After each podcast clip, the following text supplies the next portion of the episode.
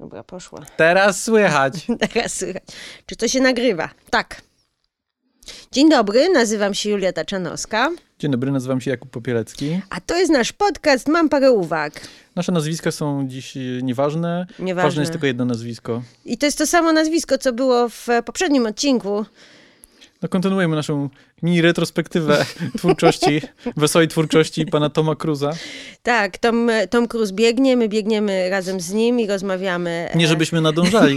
w życiu. Kuba wchodzi czasami po schodach, a ja planuję kupić rower, więc mniej więcej No niestety nie dorastamy. nie. No Tom więc Cruise, tak, e, Tom Cruise, e, Top Gun Maverick e, w kinach wreszcie, po, po długich przebojach. czekałeś? Czy czekałem? Nie, to jest, to jest dobre pytanie. Niezbyt czekałem. E, niezbyt czekałem, bo wiadomo, że- żeby pogadać o filmie Top Gun Maverick, najpierw będziemy musieli po, pogadać o filmie Top Gun. Mhm. E, I tak zaraz będzie. Ja może, bo to, te tematy się wiążą jakoś ze sobą. Znaczy, dla mnie to nie był film kultowy, pierwszy Top Gun. Mhm. To jest film, który widziałem kiedyś tam. Szczególnie nie zrobił na mnie wrażenia. Możliwe, że go widziałem po prostu za późno. Wydaje mi się, że nie widziałem tego Top Guna w tym czasie, kiedy się oglądało na VHS-ie filmy z lat 80. E, wydaje mi się, że go obejrzałem dużo później, może na studiach, może jakoś tak. I jakoś ta magia już przemknęła, Mhm. przeleciała obok mnie jak odrzutowiec po prostu. Więc nie czekałem tak samo na nowego Top Guna. Znaczy, czekałem na tyle o ile. Czekałem, żeby zobaczyć Toma Cruza latającego odrzutowcem. Więc w tym przypadku ten mechanizm marketingowy Zadziałał. pomysł Toma Cruza na siebie, który on wciela w życie od, y, przynajmniej odkąd wspiął się na Burj Khalifa, Mm. zadziałał też w tym przypadku. No i się trochę zdziwiłem, ale do tego przyjdziemy może zaraz, y, bo pytanie, czy ty czekałaś? Nie. Znaczy, ja byłam ciekawa po tej naszej mini retrospektywie filmów e, Mission Impossible Mhm. i tak sobie pomyślałam, okej, czy to będzie mi- Mission Impossible, tylko że in space, czyli w odrzutowcach Mhm. i że po prostu to będzie ten sam film, gdzie Tom Cruise po prostu będzie tą samą postacią i ten film będzie się opierał mniej więcej na tym samym. I trochę tak jest. To znaczy, jest, można w, w Mavericku wyliczyć rzeczy, które robi Tom Cruise zwykle. No może nie wyskakuje z niczego tym razem, ale jest scena, gdzie biegnie, jest scena, gdzie jedzie na motorze bez kasku. No to jest gatunek filmu, Tak. film z Tomem Cruzem, to zdecydowanie. Nawet gdzieś był taki artykuł, ktoś się śmiał, że to jest, to są wszystkie filmy Toma Cruza zbite w jeden film. Nie wiem, czy bym się z tym zgodził aż tak bardzo, no ale ewidentnie Nie. są tutaj te takie klasyczne tomowo-cruzowe toposy, o których mówimy faktycznie, że Tom Cruise biegnie, Tom Cruise coś tam, są numery kaskaderskie, jest misja niemożliwa, którą tylko Tom Cruise potrafi e, przeprowadzić. Ciekawe też było odczytanie tego też. filmu przez kolor pieniędzy. Nie wiem, A. czy pamiętasz kolor pieniędzy. Bardzo dawno. Który, co ciekawe, Widziałam. był też w zasadzie kolor pieniędzy Martina Scorsese'ego, który jest w zasadzie sequelem bilardzi- bilardzisty Mhm. z Polem Newmanem. I tam mamy taką rela- relację, że starzejący się bilardzista, czyli Paul Newman, zostaje ponownie wciągnięty do bilardowego biznesu przez młodego bilardowego wilczka Toma Cruza. I w zasadzie Maverick jest, ma podobną relację z oryginalnym Top Gun, jak kolor pieniędzy e, Z z bilardzistą. bilardzistą. I to tutaj Tom Cruise jest tym starym bilardzistą, czy starym lotnikiem w tym Mhm. wypadku, który ponownie musi jeszcze raz, jeszcze raz polecieć. No ale to już jest takie trochę, wiesz, mm, wy- wyciskanie na siłę może jakichś kontekstów. Natomiast y, czemu nie czekałem? Może jeszcze to, to, to Mhm. bo po pierwsze, tak jak mówię, być może się po prostu minąłem z momentem historycznym tego filmu, albo z momentem mojego życia, e, w którym Mm. byłbym najbardziej podatny na takie kino, ale to po prostu też jest nie moje kino. To jednak jest takie bardzo... Chciałem powiedzieć bardzo testosteronowe, ale lubię dużo filmów z. Sylwestrem Stallonem i innym Arnoldem Schwarzeneggerem. E, jeśli chodzi o stężenie testosteronu na milimetr taśmy filmowej, no to Top Gun totalnie przegrywa z, z Komando na przykład. A Ale to wszystko przegrywa z komandą. wszystko przegrywa z sorry. Komando. Komando uwielbia. E, natomiast Top Gun, no jest to film okej. no. Tak, naprawdę? Ty ten pierwszy... e, Wiesz, to jest ciekawa rzecz, czy uważasz, że jest słaby? Nie, nie, ja nie uważam, że jest słaby. ja mam bardzo ciekawą reakcję, zauważyłem w sobie teraz, bo obejrzałem Mavericka i wtedy powtórzyłem oryginalny Top Gun. Mhm. I ten pierwszy Top Gun dużo fajniej się ogląda przez pryzmat sequela. Tak jakby sequel sprawił, że polubiłem oryginalny Top Gun bardziej. Mhm. To ciekawe, to ciekawe. A cze, czemu tak? To znaczy, jak myślisz? Może dlatego, że sequel jest po prostu tak dobry, bo to, to chyba nie ulega wątpliwości, że to jest lepszy z tych dwóch filmów. Czy jest tu jakieś pole do, do kłótni? O, właśnie ciekawe. Y, No, mi się wydaje, że. Znaczy, wiesz, ha. To nie są filmy, które ani jeden, ani drugi, które są jakby dla mnie. W sensie, że ja absolutnie doceniam i się świetnie bawiłam i na, na Ale to jest osobna kategoria. Który z nich Nie. jest bardziej dla Julii na Tak, przykład? tak, ale nie, chodzi o to, że to nie jest moja miłość. To znaczy, nie jest tak, że ja kocham, żyję tych takimi filmami. Nie. Mhm. To są bardzo proste opowieści, jeden i drugi. Ale wydaje mi się, że, że ten sequel ma jakby jeszcze, jeszcze jest bardziej zredukowany. E, Oryginał ma, tam jeszcze wątek ojca jest przecież, właśnie spuścizny, Tom Cruise, który, czy on lata dla siebie, czy on lata jakby mierząc się z legendą ojca, czy tam z traumą po stracie ojca i tak dalej. Tam są jeszcze takie jakby ekstra rzeczy, które moim zdaniem tutaj nie ma, bo tutaj mamy Toma Cruise'a mierzącego się tylko z, stratą kolegi i, i to pewnie będziemy mówić, no, że, że właściwie jakby budowanie tych relacji no właśnie nie wiem, czy właśnie teraz się zastanawiam, czy rzeczywiście w, w tym pierwszym też te relacje nie są już zbudowane. No, że na przykład chodzi mi o Toma Cruza i Antoniego Edwardsa i No tam jest w ogóle świetne przedstawienie postaci, bo jest Tak. powiedziane coś takiego, kto poleci tymi samolotami? Gus i Maverick. I ktoś mówi, o nie, tylko nie Gus i Maverick. tak to jest, I od razu jest jest wszystko jasne. cięcie, tak. I, I widzimy Gusa i Mavericka, którzy tam haha, tak, sobie żartują. I... A potem jest jeszcze taka scena pogadanki z szefem. To chyba, jeśli dobrze pamiętam, to James Tolkien gra tę postać. Najbardziej chyba znany z postaci Stricklanda, nauczyciela z powrotu do przyszłości. I tam oczywiście Maverick się popisał jakąś niesubordynacją, więc jest taka y, klasyczna scena, w której szef, Krzyczy na... szef krzyczy na podwładnych i on oczywiście podaje nam szereg, szereg informacji na temat Mavericka. Tak, Więc jakby to przedstawienie postaci jest bardzo takie, tak. powiedziałbym.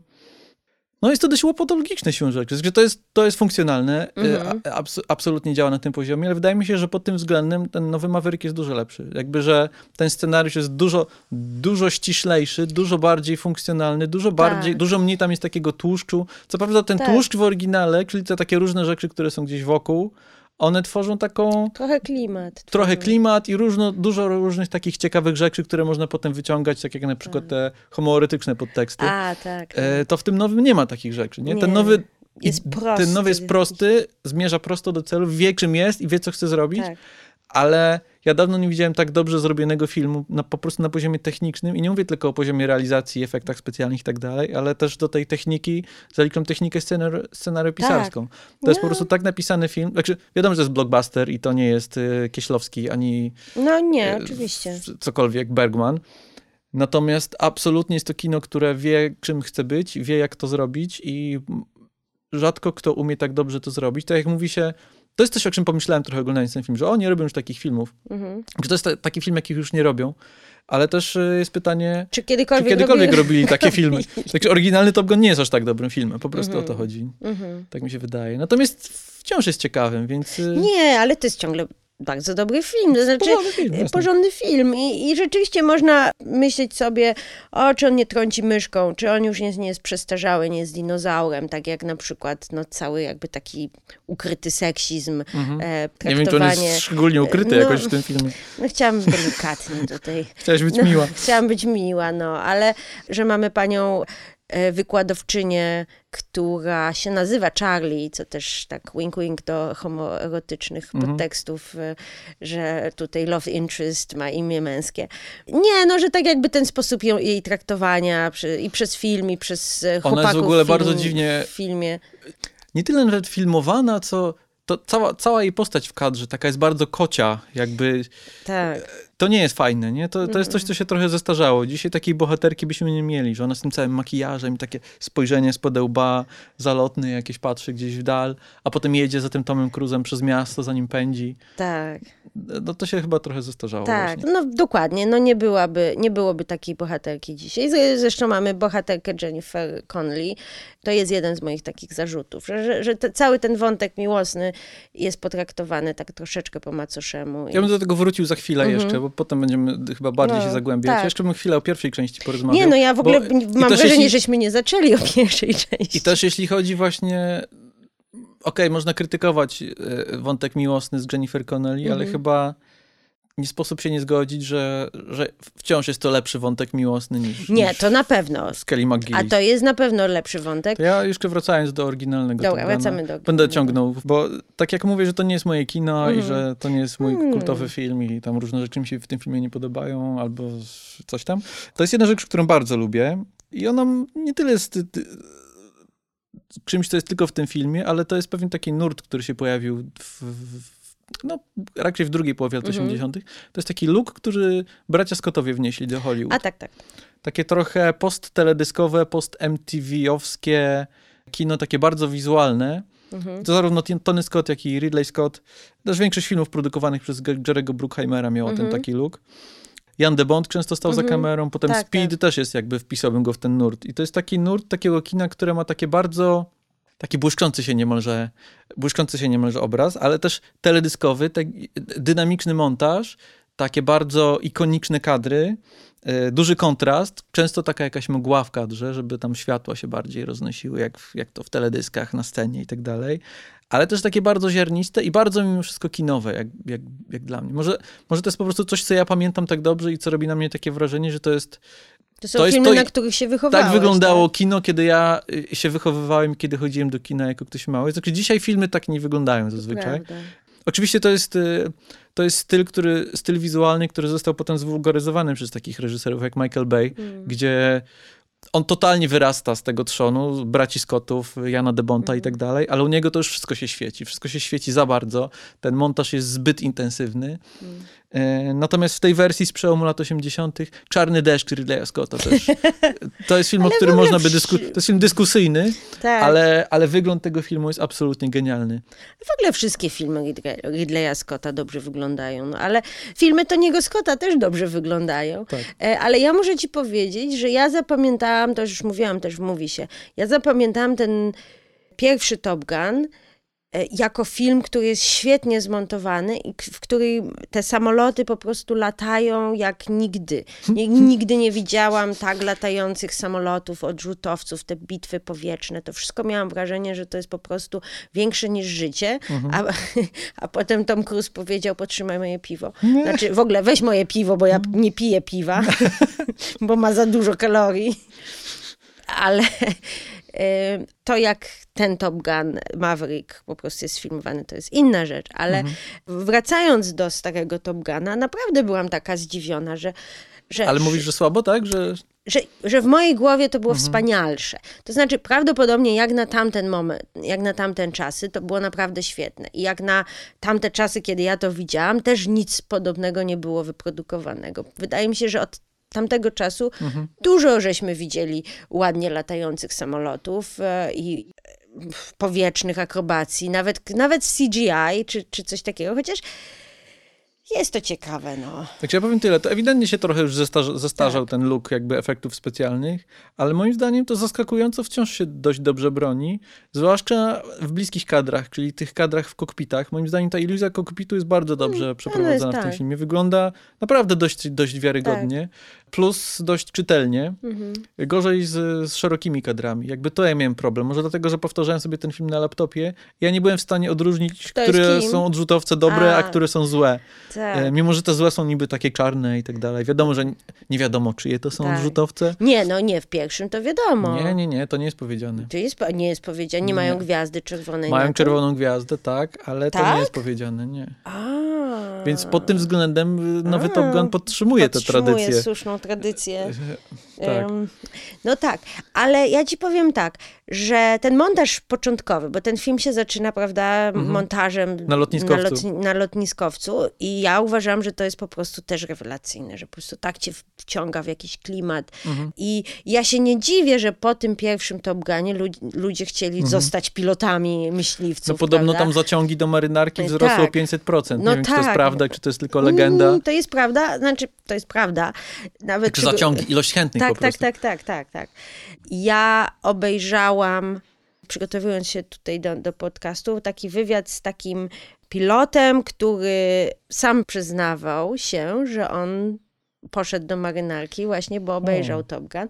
No i to było śmieszne, bo to on tak jako ekspert tam oceniał, czy dana scena w tym starym Top Gunie oczywiście jest to się mówi. Wiarygodna? Wiarygodna czy niewiarygodna, tak, mhm. tak. No i większość scen była wiarygodna. On mówił, e, tak, no coś takiego powiedział, że tak, że to powiedział dwie rzeczy, że niewiarygodne jest to, ile oni gadają w tych kokpitach, mhm. że oni nie, nie rozmawiają tyle. Mhm. E, I że dzi w dzisiejszych czasach, gdyby tak jak Tom Cruise tam przelatuje koło wieży, mhm.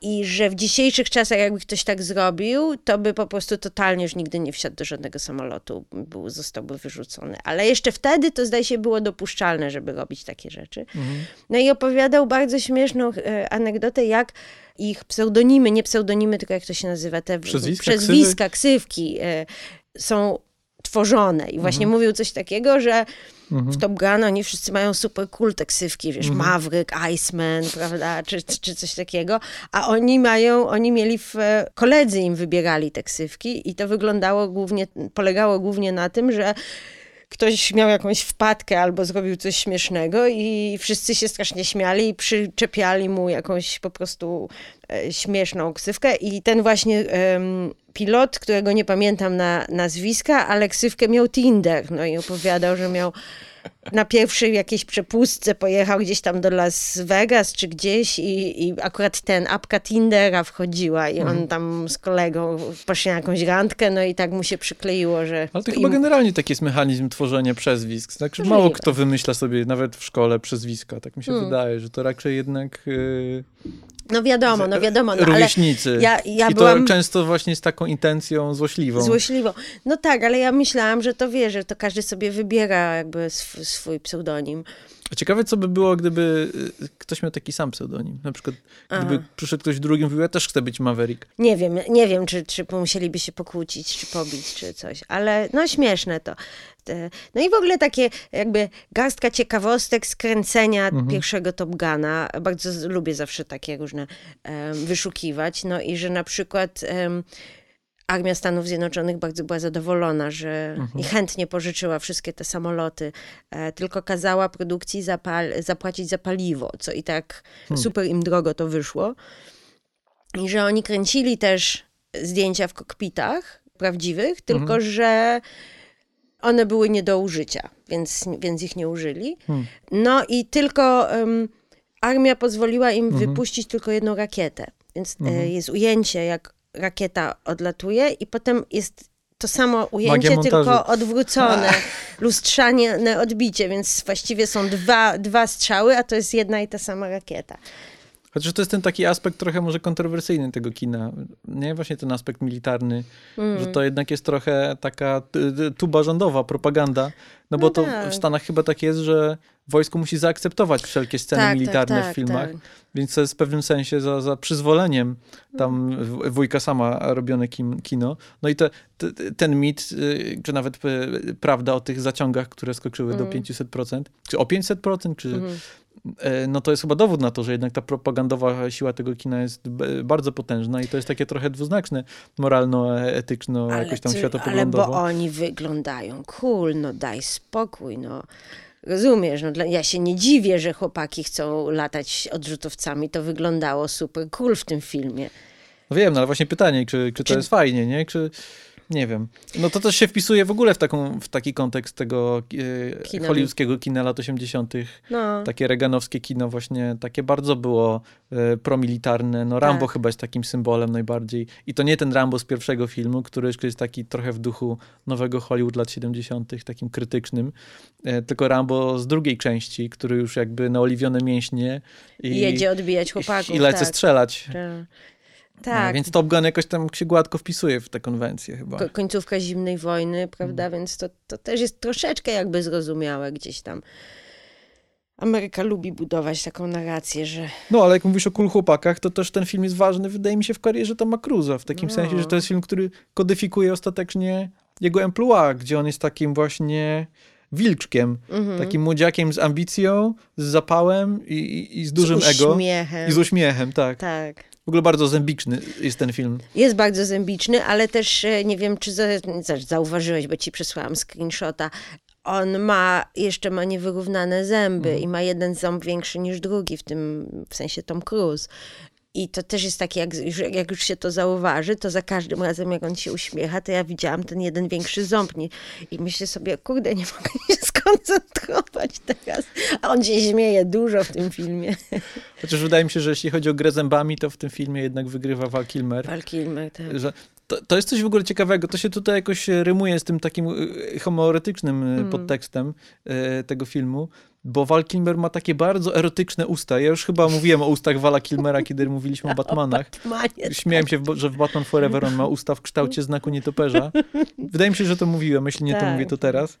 I tutaj ja mam coś takiego że jest mi nieswojo, jak patrzę na, na zęby Wala Kilmera. Mhm. On jest jakiś... I jeszcze oni tak bardzo się zbliżają do siebie. No tak, tak. Jest taka takie, scena, że on tak kłapie tak, zębami.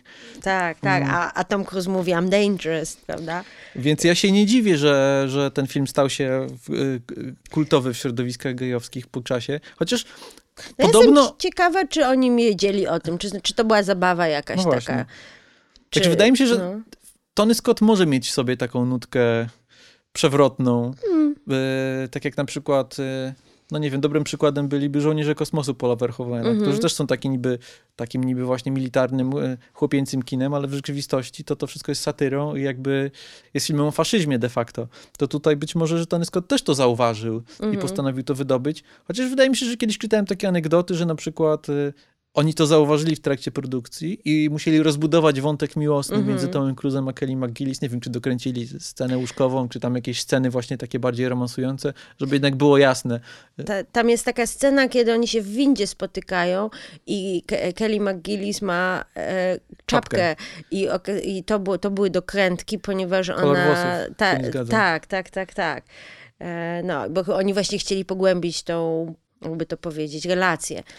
No ale nawet jeśli wyjmiemy jakby cytaty tego, z tego filmu niektóre, nie? To tak. możesz być moim skrzydłowym, słynne. Tak. Czy na początku jest ta scena w barze taka, gdzie Gus z Maverickiem zakładają się o to, kto tutaj tak. y, poderwie jakąś dziewczynę. Tak. Czy to chodzi raczej o to, żeby Maverick poderwał jakąś tak, dziewczynę? Tak. I Gus mówi mu do niego tak, zakład, musisz mieć stosunek seksualny, tym razem z panią. Tak. I oczywiście, że to jest takie przekomorzanie się po prostu chłopięce, taki humor, humor z szatni, ale tak kiedy sumujemy te wszystkie przypadki, yy, instancje tych takich zachowań w tym filmie, to no się nie dziwię, że ten film zyskał sobie taką sławę, czy, czy niesławę, zależy kogo spytać. Tak, nie wiem, ja, ja, ja to uwielbiam. Także na pewno jest to coś, co czyni tak, go ciekawszym. Tak, nie, ja to naprawdę uwielbiam w tym filmie. To mnie tak bawi i tak jakoś mam nadzieję, że oni to zrobili specjalnie, no. że to nie tylko wyszło przez przypadek, bo to jest po prostu tak urocza jakaś sytuacja i ta, ta gra w tą siatkówka, to jest nie siatkówka, tak? Nie, siatkówka, kosz, tak. siatkówka. Mhm. Nie wiem, no bawi mnie. To jest też scena właśnie z tymi zębami, e, gdzie oni wszyscy w ręcznikach siedzą, mm -hmm. w szatni, nie wiadomo, co oni tam robią, czemu wszyscy są w ręcznikach. Jeszcze wracając do Val, Vala Kilmera, to, to, co mi się bardzo podobało, że, bo on jest niby ustawiany jako wilan mm -hmm. tej historii, jako mm -hmm. taki antagonista. Mm -hmm. Może nie wilan, antagonista. E, a tu jest bardzo ciekawie to pokazane, znaczy, jak, jak oglądasz tą jego rolę i się zastanawiasz, jakby, co on mówi, to on, on ma absolutną rację. Jasne. To znaczy, Mawryk rzeczywiście jest niebezpieczny, jest nieprzewidywalny, przez co jak wylatują razem, wiesz, nie można na niego liczyć. Mhm. Co jest... No to jednak jest gra zespołowa. Tak, gra zespołowa mhm. I, po, i ciekawie jest to właśnie odwrócone właśnie, czy w, no nie odwrócone, ciekawie to jest przedstawione właśnie w finale, czy jakby podsumowane w finale, jak to jednak Mawryk tam zostaje i pomaga i wraca, bo on przecież odlatuje w pewnym momencie. Mhm. On, on jest, bo jest, prawda, mamy ten początek ten kolega, on się Cougar nazywa, czy jakoś, jakoś tak, ten jeden z tych kolegów, co okazuje się, że on leci z Timem Robinsem, co mnie totalnie zaskoczyło, nagle patrzę, o, Tim Robbins, wow! I też tak sobie pomyślałam, o Jezu, skaczę z tematu na temat, ale tak sobie pomyślałam, że akurat co za pecha miał e, Tom Cruise, bo zatrudnili samych wysokich aktorów naokoło niego i przecież Tim Robbins też jest super wysoki. No więc jakby, nie wiem, czy to było złośliwe, czy nie. No ale w każdym razie, ym, no jest ta scena, pierwszego przelotu, gdzie tam ten kolega traci nerwy i myśli o żonie i dziecku i, mhm. i odlatuje, ledwo, ledwo dolatuje. I potem na końcu jakby Mawryk przez to, że Mhm. stracił właśnie Gusa, swojego najlepszego przyjaciela, też, też jakby traci, traci koncentrację, ale potem wraca i No i na końcu dostaje, dostaje akceptację Tak. od Icemana. tak, Jednak może być jego skrzydłowym. tak, tak, tak. Ciągle jest niebezpieczny, Tak. ale Tak, ale ciekawa jest też ta na końcu, te, ten właśnie jakby powrót do Icemana w, w drugiej części, co też będziemy pewnie mówić. mhm. I, I taka to wzruszająca rozmowa, wzruszająca rozmowa, a potem Iceman się na końcu pyta, kto jest najlepszy, a, a Tom Cruise mówi, tak miła, miła chwila, po co to psuć? Mhm. Więc to takie zabawne jeszcze, że tak widać, że jeszcze jakby fajnie to przyciągnęli, tą przyjaźń, prawda? Mhm. Pokaz- Ale też relacja Mavericka z Gusem i, i Gusa z Meg Ryan, wydaje mi się, że to, jest dobrze wygrane. super. To I jest to działa najfajniejsza i- rzecz w tym To filmie. nam podbudowuje ten tragizm tego, że jednak Gus nie przeżywa tego filmu. Mhm. E, No to by nie działało, gdyby, gdyby te relacje nie były dobrze Tak. zbudowane. E, I nie tylko, tak jak mówię, nie tylko relacja z Maverickiem, ale też jego relacja z Meg Ryan, która ma tutaj może dwie sceny, gra jego żonę, Tak, ale wydaje się taką bardzo organiczną, bardzo taką szczęśliwą i bardzo taką prawdziwą parą. tak. Zupełnie nie jak Kelly McGillis i Tom Cruise. Tak, bo tak, to oni w ogóle nie mają chemii niestety. Mhm. Dziwne. Właśnie nie wiem, czemu, czemu to nie zadziałało. Mm, Czy po prostu jakby zła obsada, czy, czy, czy ta postać po Myślę, że prostu to są źle... po prostu czary mary też. Często Tak. jest tak, że po prostu masz dwójkę aktorów i nagle nie działa, albo Mhm. działa, nie wiadomo skąd to się bierze. Tak. Tak, bo Anthony Edwards, ja, no wiesz, no, znamy go z Ostrego Dyżuru. To jest po prostu doktor Green, on staje się tak miał. Tak, tak. Ja nigdy nie miałam jakbyś specjalnie. Nie, nie, nie chcę powiedzieć, że nie poważałam go jako aktora. Po prostu nie zastanawiałam się, czy on jest dobrym aktorem, czy nie. A tutaj on jest po prostu, ma taki komediowy timing w tym Top Gunie. Mhm. Jest uroczy i ma naprawdę świetną chemię z Tomem Cruzem. Oni naprawdę tworzą taką organiczną parę i No bo tu można też się śmiać, że o, homoerotyczne znowu, że tak, bo dwóch, wszyscy są połączeni w parach, Nie, właśnie to jest ciekawe, razem. że A tutaj, ten, nie tutaj masz... nie ma tego homoerotyzmu, że ten homoerotyzm, jeśli już, to jest między Maverickiem a Icemanem, Tak, a nie między Maverickiem a Gusem. tak, tak, dokładnie. Tutaj widać, że to jest takie braterstwo, że to Mhm. są bracia broni, tak się mówi? Chyba tak się tak mówi. się mówi. Może, to ten, może to jest faktycznie coś z tym Antonim Edwardsem, bo on przecież on często dobrze gra takie drugie skrzypce dla, dla bohatera. No Mhm. przecież w, w Ostrym Dyżurze to chyba ważniejszy był, y, nie pamiętam jak się nazywał, doktor grany przez George'a Clooney'a. Doktor Clooney. Doktor E, Clooney. Chociaż nie wiem, bo, bo potem Nie. doktor Clooney się wypisał z serialu i potem już doktor Nie, Green no, grał ważniejszą rolę. Doktor Green, dok, doktor Green był głównym, Mhm. A doktor Clooney był jego Przepraszam skrzydłowym. wszystkich fanów Ostrego Dyżuru. Ja lubiłam strasznie Ostry Dyżur. Nie, ja w ogóle nie znam Ostrego Dyżuru. Natomiast wiem, że doktor Green chyba umiera, niestety, spoiler. Nie, Nie, doktor Clooney umiera. doktor Clooney właśnie nie umiera. Wydaje mi nie- się, że doktor Clooney znika z serialu, a potem wraca nawet na sam koniec. Jestem absolutnie nieprzygotowany do rozmowy Do o rozmowy o. Ostrym Dyżurze. Ale będę kontynuował wątek Antonego Edwardsa Okej. jako skrzydłowego, bo on jest też, nie wiem czy pamiętasz, skrzydłowym Marka Rafalo w Zodiaku Davida Finchera. I tam też mają bardzo taką fajną energię partnerską właśnie. Tego nie pamiętałam, ale wstyd. Zodiak jest jednym z moich ulubionych filmów przecież, a kompletnie nie pamiętałam, że Anthony Edwards jest Mm. tam, ale... Nie jestem teraz przygotowany do, do dalszej rozmowy o Antonym Edwardsie, czy jeszcze gdzieś świetnie zagrał partnerów, głównych bohaterów, ale jest, jest coś takiego w nim. Tak. Ale może dlatego, że on ci mi się tak w głowę Mhm. wbił jako doktor Green. Wiesz, że czasami się trafia taka rola, która jakby definiuje aktora i... No tak, Peter Falk już zawsze będzie porucznikiem Colombo. Tak, tak. A Mimo, że... Anthony Edwards to Dr. Green. No. No. no, w A każdym Tom Cruise razie... to Maverick? Nie, Tom nie, Cruise to Tom Tom Cruise. Cruise to Tom Cruise, no to jest... Ale to też jest pytanie, jak bardzo się zmienia Tom Cruise w, w, z pierwszego Top Guna do, do Top Guna Mavericka. Czy, czy on jest w ogóle jakąś postacią, czy on po prostu jest Tomem Cruise'em? Bo, bo ja naprawdę miałam takie poczucie oglądając Mavericka, że, no, że to jest Ethan Hunt, no. Że nawet ten humor jest taki jak z ostatnich trzech części e, Mission Impossible, że masz e, przecież ten moment, kiedy Tom Cruise się rozwala i Miles Teller z niego przylatuje Mhm. i, i jest taka rozmowa między nimi. To takie zupełnie jak, nie wiem, jakby tam Benji jeszcze za chwilę miał coś przez... No i też tyle, że to on gra jednak pierwsze skrzypce, tak? Że to on Mm. najlepiej wykonuje misję niemożliwą i Tak. że jakby ci ten drugi plan jest jednak zepchnięty na, na drugi plan na po drugi prostu. Plan. To nawet dużo osób y, ma chyba taki zarzut wobec tego nowego filmu, że to jednak jest Tom Cruise show. Ale jeśli, no, jeśli byśmy to porównywali z Mission Impossible, to moim zdaniem czy to jest ta sama postać? No może, ale to raczej wynika z tego faktu, że Tom Cruise po prostu od jakiegoś czasu gra bardzo zbliżone postacie. Mhm. Natomiast y, Maverick działa moim zdaniem dużo lepiej jako postać dramatyczna niż Ethan Hunt. Tak jak w ostatnich kilku częściach y, Mission Impossible próbują trochę jakby pogłębić i stematyzować No, tego Ethana tak. Hunta, to wciąż to nie działa tak dobrze jak tutaj Maverick moim zdaniem. To nie wiem, czy to jest to, że tutaj lepiej jest ten kontekst meta, meta tomokruzowości uruchomiony, czy jakby ta ta pamięć o tym gusie i jakby ta trauma, którą musi tutaj przepracować, jakby to jest dużo, dużo lepsze takie dramatyczne Mhm. mięcho moim zdaniem, bo kiedy, kiedy Ethan Hunt próbuje pokazywać jakieś emocje, kiedy mówi się o nim jako, o, że to jest jednak dramatyczna postać, że tutaj przyjaźń z Benjim, przyjaźń z Luterem i tak dalej, to ja nie do końca w to wierzę. To już o tym rozmawialiśmy No, ostatnio, no. że mnie ten, ten aspekt jakby Mission Impossible nie do końca do mnie trafia. Natomiast Top Gun Maverick po prostu emocje i wzruszę e, totalnie. To jest bardzo ciekawe, bo ja byłam. Yy, właśnie nie wiem, czy właśnie żeśmy przeszli do. Chyba przyszliśmy chyba- oficjalnie. Chyba, żeśmy płynnie przeszli. E, chyba, że jeszcze mamy coś do powiedzenia. Ja A nie propos, ja też nic Powiedziałem nie wszystko. Wszystko żeśmy powiedzieli. Dobra, więc gładko przechodzimy. Dla mnie to było. Ja nie lubię takich motywów, że komuś ktoś umarł 50 lat temu i, i ta postać teraz zawsze o tym pamięta i cierpi. Mhm.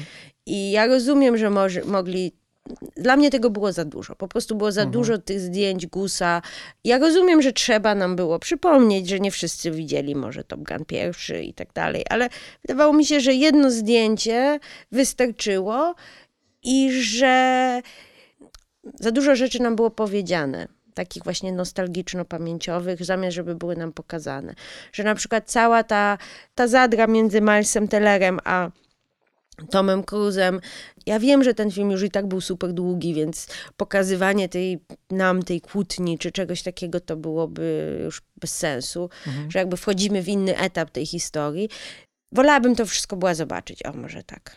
E, No to ja się nie do końca zgadzam, bo znaczy po pierwsze, ja wcale nie miałem takiego odczucia, że aż tak bardzo jest spieniężana ta śmierć Gusa. Znaczy, mówi się o tym oczywiście i to jest jakieś piętno e, tutaj na postaci e, Mavericka, ale to jest ważne dla konfliktów w tym filmie, że spór między Roosterem, czyli z Milesem Tellerem, a Maverickiem nie jest o śmierć Gusa. To nie jest Nie, tak, że... to, to jest właśnie fajne. I tak, to tak, jest tak. super. To, jest nie jest fajne. tak, że on ma mu za złe, że on mu zabił ojca czy coś. Nie, nie. Zupełnie chodzi o co innego. Tak. Chodzi o to, że Maverick wstrzymał te jego papiery do Tak, Akademii. tak, tak. Co w ogóle się też ciekawie rymuje z historią samego Mavericka, który w pierwszym filmie też się okazuje, że jego papiery zostały wstrzymane, bo, Bo tam jego tata, ojciec był tak. pilotem i tam jest cała ta Tak, tak, tajemnica z jego ojcem. To chodzi raczej o samego Mavericka. Yy, o to... Chociaż tutaj, tutaj mam taki dylemat, bo to jest powiedziane, że matka Roostera Prosiła. poprosiła Mavericka o to. I to jest jedyna rzecz, co do której bym się zastanawiał, czy to jest dobry wybór, bo widzę plus i minus takiej decyzji. Plus jest taki, że to daje ciekawszy konflikt Mhm. Maverickowi, że on jest po prostu absolutnie Rozdarty. rozdarty. To jest wzorcowy konflikt tragiczny, że on by może chciał, ale tu matka, on musi tam, wiadomo. Tak. Ale to trochę go w naszych oczach usprawiedliwia, czy, czy nie? Nie uważasz?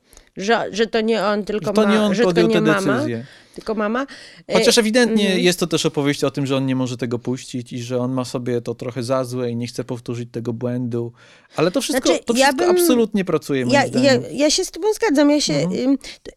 żeby jeszcze podkreślić, to są moje tak zwane nitpicks. To, No, to, no, to, no. to nie jest tak, że ja uważam, że to źle pracuje, że, Mhm. bo bardzo mi się podoba funkcjonalność tego i to, że to Mhm. jest jasno wszystko opowiedziane i że my wiemy, co każda postać myśli, Mhm. do czego dąży, jakie ma problemy, jakie ma konflikty z pozostałą grupą i tak dalej. I to jest, to jest fajne. Natomiast dla mnie, znaczy to, co byłoby dla mnie, ach, nie wiem jak to ułożyć, nie wiem jak to powiedzieć dokładnie. Bo, Bądź jak Tom Cruise. Proszę? Bądź jak Tom Cruise. Bądź, bądź jak to, Tom, Powiedz, powiedz, jak powiedziałby to Tom Cruise i, i powiedz. i powiem, i mówię. Dobra, mówię tak. Podobała mi się ta relacja ojciec-syn. Mhm. Że Tom Cruise, że Maverick jest, jakby chce być ojcem dla Milesa Tellera. I chce go chronić. Mhm. I to jest, i chce go chronić przez pamięć o jego tacie, ale Mhm. też przez jakby jego, swoją relację z nim. Mhm. No i, i tutaj właśnie to, że mama prosiła, rzeczywiście tak trochę mniej działa. Mhm. E, tu ma, masz rację, że, że to Mhm. nie jest jakby jego, jego decyzja, czy to nie wypływa z niego. Też mi się podobało to, że Mawryk widzi, że Rooster nie jest gotowy, że on nie jest odpowiednim jakby kandydatem na... I mimo tego to go wybiera, to też takie było dla mnie... No wiadomo, że go wybierze, bo inaczej filmu by nie było, prawda? Wiadomo, że, że o to chodzi, że tutaj jest jakby taka jeszcze dodatkowa emocjonalna wartość, że, Mhm. prawda, że leci, że Rustek ma polecieć na misję finałową i tak dalej. No, nie wiem, czegoś mi brakowało jakoś w, w, tej, w tej relacji. Czegoś, jakiejś, nie wiem, może jeszcze jednej sceny między nimi, która by pokazywała, że się lubili kiedyś, albo że kiedyś było fajnie, albo że kiedyś rozmawiają ze sobą o, o tym, albo nie wiem, czegoś, czegoś mi zabrakło. Jakby samo wspomnienie Gusa z poprzedniego filmu było dla mnie za mało. Ciekawe, bo moim zdaniem to jest absolutnie implikowane, że oni mieli jakąś relację i że Jest, im, jest... przez zdjęcia, no ale Czy mówię o Roosterze i, ja wiem, i ja wiem, Mavericku. ja, Mhm. tak, tak, tak. I to absolutnie wystarcza. W sensie ja, ja wręcz jestem wdzięczny scenarzystom, że, że tu nie ma nic więcej. Właśnie o tyle jestem zdziwiony tym, tym twoim ro, rozdrabnianiem się Mhm. w, w szczegółach, które jasne, też mam parę szczegółów, które mi się nie podobają,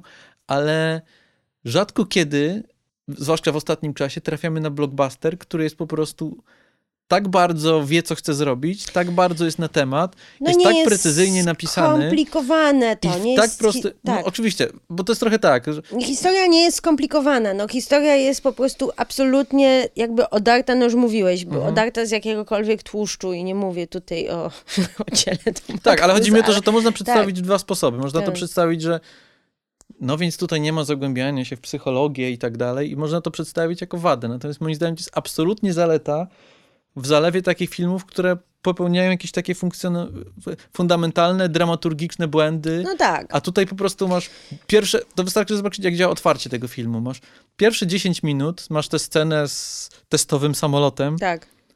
Od razu jest wszystko jasne. Wiadomo, że wiemy trochę o co chodzi, bo znamy Top Gun i tak dalej. ale Chodzi o to, w jaki sposób to jest zdramatyzowane raz jeszcze. To jest dobrze zrobione. Konflikt Tak, Toma Cruza y, z establishmentem. z establishmentem to raz. Konflikt Toma Cruza z jego własnym wiekiem, z przemijaniem, z czasem, Z nowoczesnością. z nowoczesnością. No właśnie. I to wszystko jest od razu czytelne. Zgadzam się. Tu, tu ja nie mam absolutnie żadnych zarzutów. Mm. Ja mam zarzut do, właściwie to ja mam zarzut do dwóch rzeczy Mhm. i to, to już mówiłam, pierwszy to Rooster i jest... Penny. Rooster i Penny, no. Mhm. Znaczy nawet nie Rooster, tylko po prostu za dużo, za dużo wspomnień o Gusie i, i, i wolałabym mniej wspomnień o Gusie, a więcej jakiegoś, jakąś jedną scenę właśnie z, z, e, z Roosterem, która coś, nie wiem, no chociażby tam jest ta, ten bar, prawda? I on, on, on go widzi w tym barze i potem widzi, jak gra na tym fortepianie i mamy jakby flashback do poprzedniego filmu. Wolałabym, nie wiem, jakąś dramatyczną scenę między nimi, jakieś spotkanie. Ale to nie jest tak, że przynajmniej ja jeszcze wciąż w obronie Bo- tego wątku. nie, bo- To nie jest tak, że oglądasz ten film i myślisz, ojej, Nie. brakowałoby. Nie, nie, nie myślisz, tylko sensie jeżeli... działa, nie? Oczywiście, że działa, tylko że ja nie lubię, te, nie lubię takich, moim zdaniem to jest, y, że to już jest za bardzo pójście na łatwiznę i tak jak mówiłam na początku tej tyrady, ja nie lubię filmów, gdzie ktoś wspomina kogoś sprzed 20 lat e, i, i, i ma flashbacki patrząc się przez okno. To jest dla mnie klisza, o. Jakby, okej, straciłeś kolegę 30 lat temu, kiepsko, no słabo, no przykro mi, fajny kolega był, właśnie żeśmy spędzili ostatnie nie pół współczujesz? ostatni- Maverickowi? No. No współczuję, no jakby jasne, no ale Nie, jak ja wciąż się będę nie zgadzał z tobą, z, zwłaszcza kiedy używasz zwrotów pójście na łatwiznę, bo, bo to sugeruje, że to jest proste napisanie takiego scenariusza, który tak nie, działa. ja mówię to jest po prost- prostu łatwiznę mistrzostwo. W tym wątku. Jasne, zgadzam się. I, I jeszcze ja też, też nie do końca, nie do końca widzę tak bardzo to spieniężanie tej historii. Znaczy, oczywiście, że jest ta przeszłość w tym filmie, ale podoba mi się też w tym filmie to, że jakkolwiek on się wpisuje w tę taką tradycję nostalgicznych sequeli, które, które mamy ostatnio i to, e, No. to ta relacja z przeszłością, którą ten film ustanawia, jest zdrową relacją, tak mi się wydaje. Że to nie jest film, który jest e, to nie jest film, który jest po prostu muzeum pełnym eksponatów, tak jak było na przykład ostatnio w filmie Ghostbusters Dziedzictwo, gdzie po prostu kamera się śliniła nad... Nie nad widziałam tego filmu, więc... No I dobrze, że go nie widziałaś. Bardzo go nie polecam. Tam kamera się ślini nad każdym detalem z, ze, starych, ze starych części i wiesz, och, znam to z tamtego filmu i znam to z tamtego filmu. I mamy więcej takich filmów. Y, no, można też tak krytykować ostatnie, ostatnie różne Gwiezdne Wojny. Bardziej lub mniej, zależy który z tych filmów. Creed też trochę tak działa, chociaż Creed już jest w tę stronę zdrowszą, wydaje mhm. mi się. W zasadzie Creed jest być może naj, najbardziej podobnym mhm. z, tych no wszystkich, z tych wszystkich tak. takich nostalgicznych sequeli do Top Gun Maverick. No bo czym tu jest ta relacja z przyszłością? Że oczywiście spieniężana jest ta nasza znajomość tamtego filmu. Przecież film jest niemalże tak samo ułożony. Mamy scenę otwarcia na lotniskowcu, potem mamy scenę, w której Maverick popisuje się heroizmem, ale zarazem niesubordynacją. Potem mamy scenę w barze, gdzie mamy trochę flirtu, a trochę jakiegoś fopa. Potem mamy scenę E, takiego briefingu pierwszego e, młodych pilotów, gdzie się okazuje, że ta osoba, która popełniła FOPA, to jest ważną osobą i tak dalej, i tak dalej. No tak, potem ćwiczenia, ćwiczenia, ćwiczenia i na końcu mi, główna misja, prawda? Ale zarazem jest to film o tym, że ta przeszłość e, ciąży, że ta przeszłość jest czymś do przepracowania. Także te nawiązania do przeszłości, one nie są puste, one nie są celem samym w sobie, one są absolutnie konieczne dla drogi bohatera w tym filmie. Tak Absolutnie tak się z tobą zgadzam. To jest wszystko bardzo dobrze zro zrobione i to jest wszystko potrzebne, żeby, sta, żeby ta finałowa... Um, ten finałowy przelot miał mhm. jeszcze większą stawkę niż tylko zniszczenie wroga. Mhm. Tylko żeby miał osobistą stawkę. I to jest bardzo ładnie zbudowane. Ja nie, ja nie twierdzę, że to nie jest funkcjonalne. Mhm. I rzeczywiście mam też wrażenie, że mimo, że ten film jest zbudowany tak jak zresztą przed chwilą przytoczyłeś, mhm. identycznie jak poprzedni, opowiada inną historię. Mhm. To znaczy, to jest inna historia, mhm. która jest zbudowana jakby na za pomocą tych samych cegiełek i na tych, używając powiedzmy starych cegiełek, ale te cegiełki są użyte pod coś innego. Już nie chce mi się wracać z powrotem do tego, że ale, prawda, i coś tam dla mnie to było za dużo.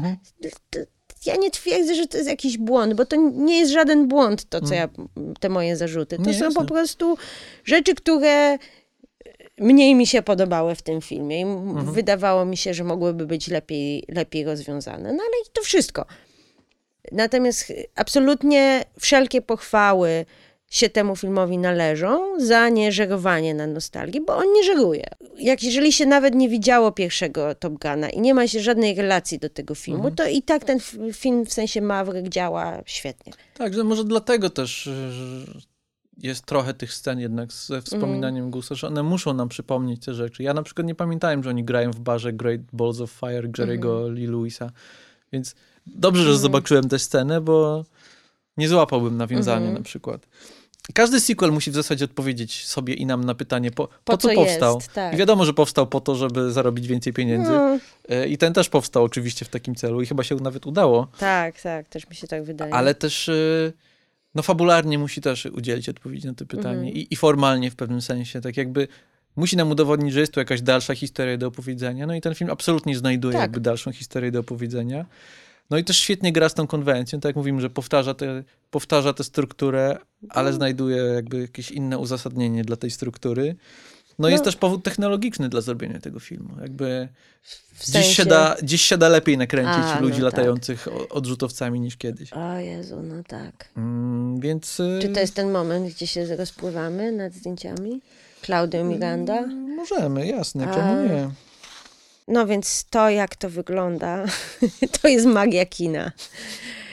Właśnie dla takich obrazów kocham kino, naprawdę.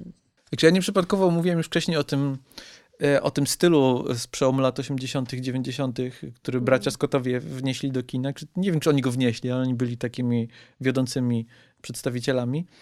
E, bo to jest coś, co ja zobaczyłem od razu, jak ten film się zaczął. Mhm. Znaczy, on wygląda trochę inaczej, ale ma w sobie coś takiego, jest taki duży kontrast, jest ziarno, to wygląda jak kino po prostu. Mm. To nie wygląda jak Marvel, za przeproszeniem, Marvel, którego oczywiście lubimy i nagrywaliśmy o Marvelu mnóstwo podcastów. Tak, ale to jest raczej inna, chwaląc. I, tak, to jest inna Ale po liga. prostu okiem nieuzbrojonym od razu widać, że to jest zupełnie co innego.